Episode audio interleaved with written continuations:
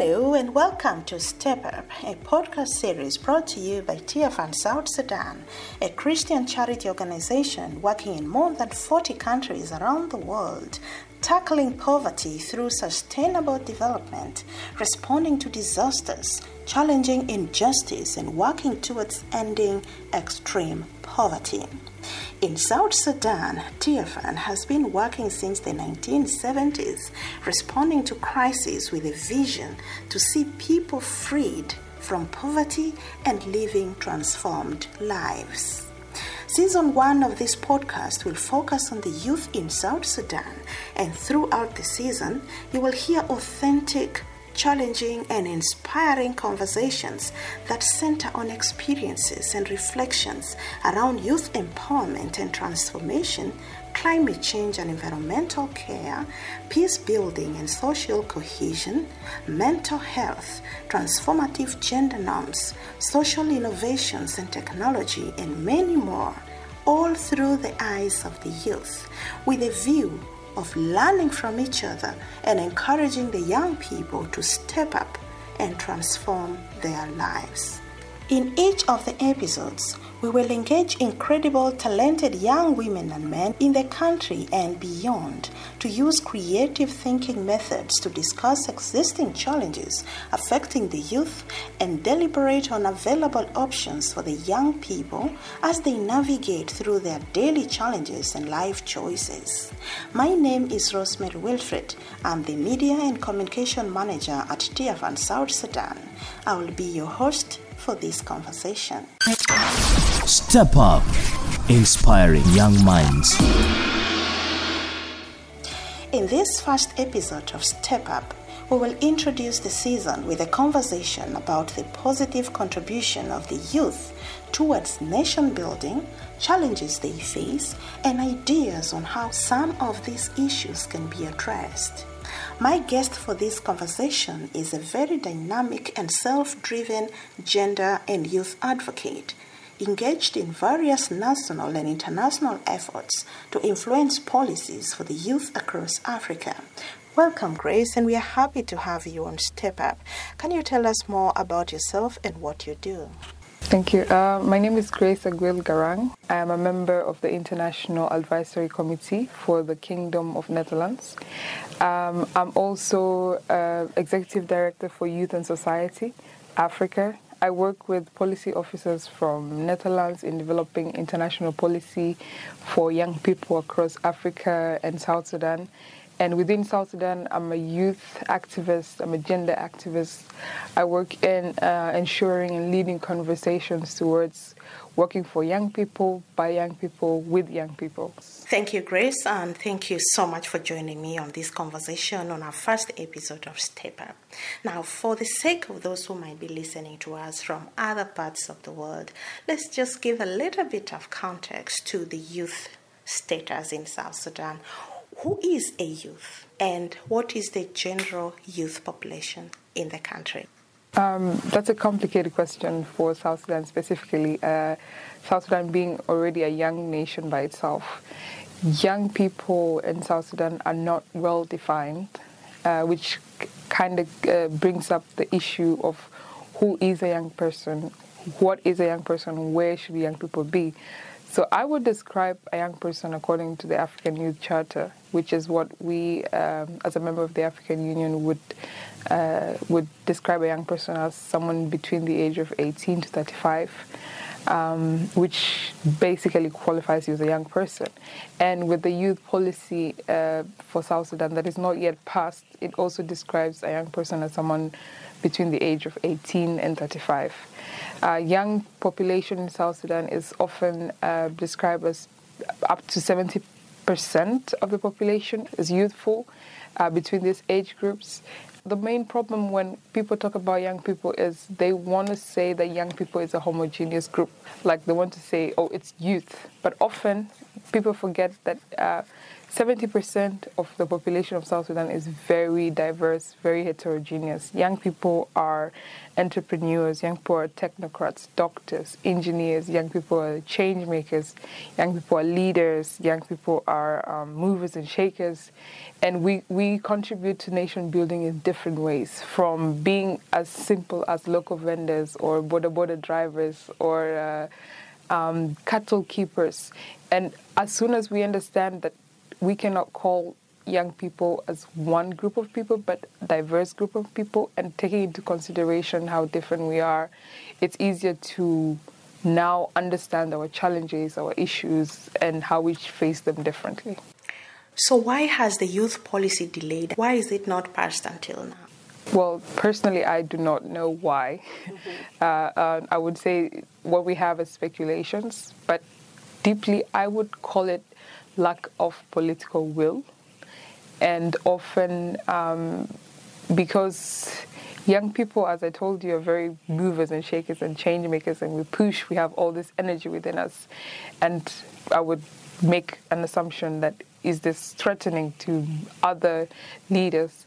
But to me, that shouldn't be a threat. Yeah. In, in fact, leaders should take uh, advantage of the energy that young people bring into the space and use it to their advantage towards nation building.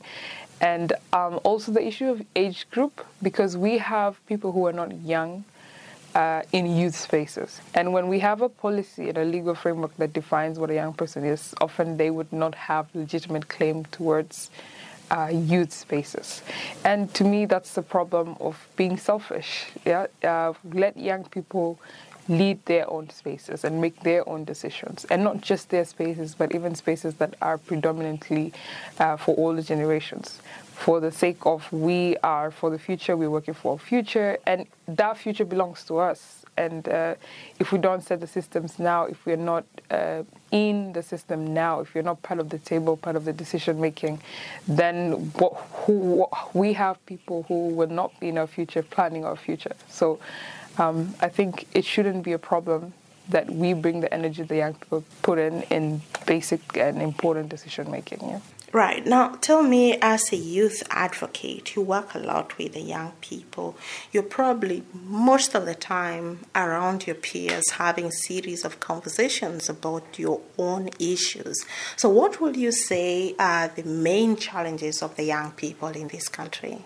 Um, challenges that young people face are different depending on their context and where they stay, if they're in the rural or the grassroots areas or being in Juba um, if they're literate or not. But if, let's say, for example, what we face generally, issues of unemployment and uh, finding access to formal employment is a big issue.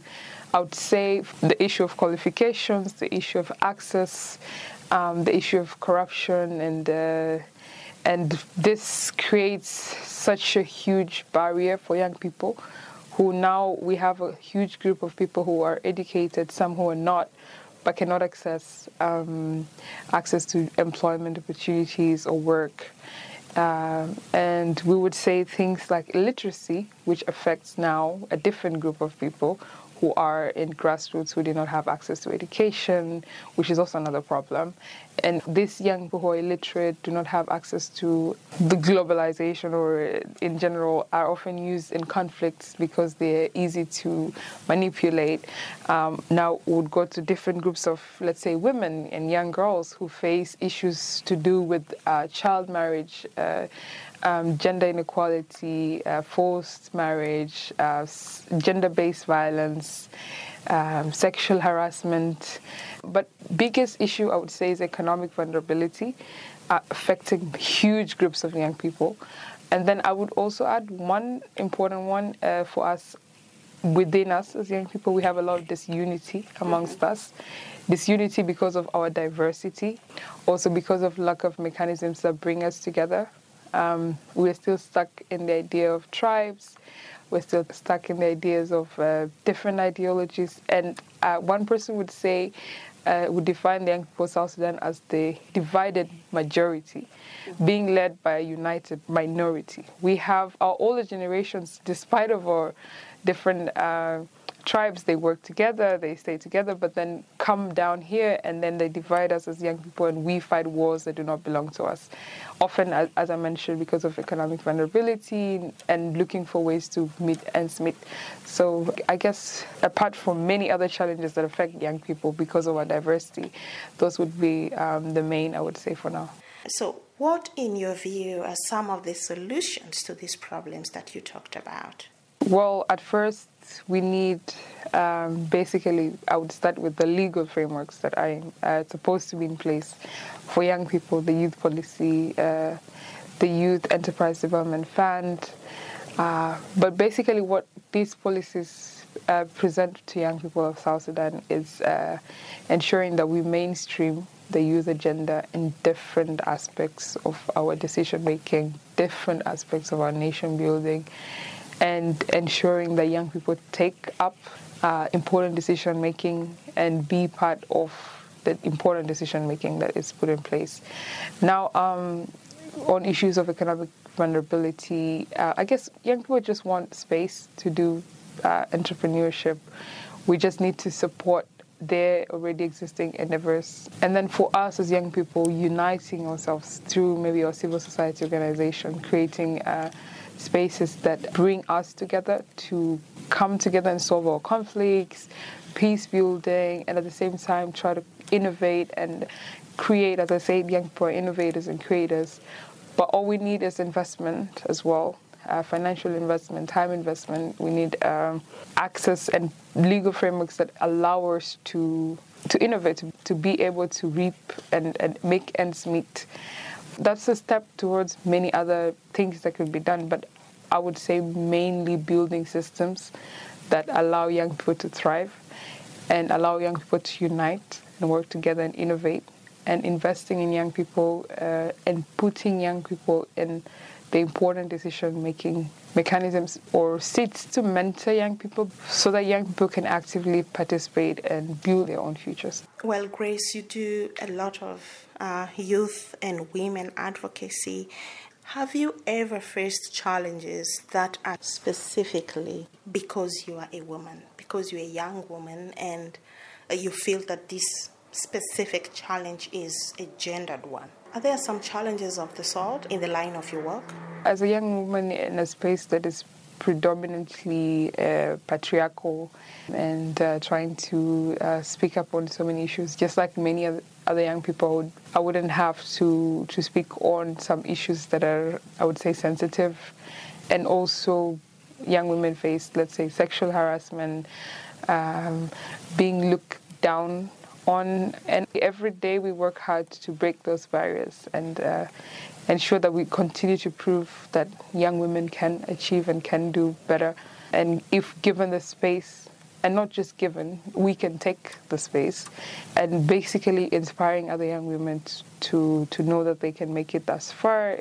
I guess as a young woman, we have to work twice as hard as a young man would have, which is kind of unfair, but at the same time, it's, uh, it's, it's creating a pathway for other young women coming up and uh, inspiring other young girls who want to come to these spaces.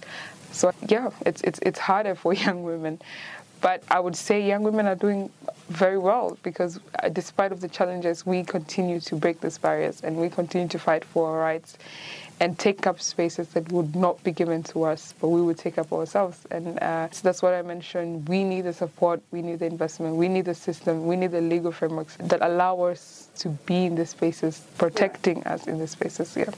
You, you talked a lot about what government and other relevant arms of government can do to address youth issues. But what about the young people themselves? What is your encouragement to them to get involved and be part of the solution to some of these challenges that we just discussed? I, I would say so much, but I guess I'm just going to say one thing mm-hmm. uh, unity amongst us as young people, despite our careers, despite our age, and despite our tribes. Because I feel like uh, us coming together, we are very, very powerful force, and we can, even without as much support as we we should get, achieve a lot and we can solve our problems, uh, I would say ourselves, where we can advocate and push for change that is for our future and for our present. Uh, so my message for young people would be unity, unity, unity. Unity in terms of coming together in our organization, in civil societies, unity in terms of uh, in our academic institutions, unity in terms of uh, in our communities, at grassroots, in our hela. But I guess just creating frameworks that bring us together to solve our problems together. We have to change the whole idea of youth are the leaders of tomorrow. I feel youth are the leaders of today and tomorrow, mainly because if we are going to achieve tomorrow, we have to be there today. How can we keep saying that youth are going to take up the seats tomorrow?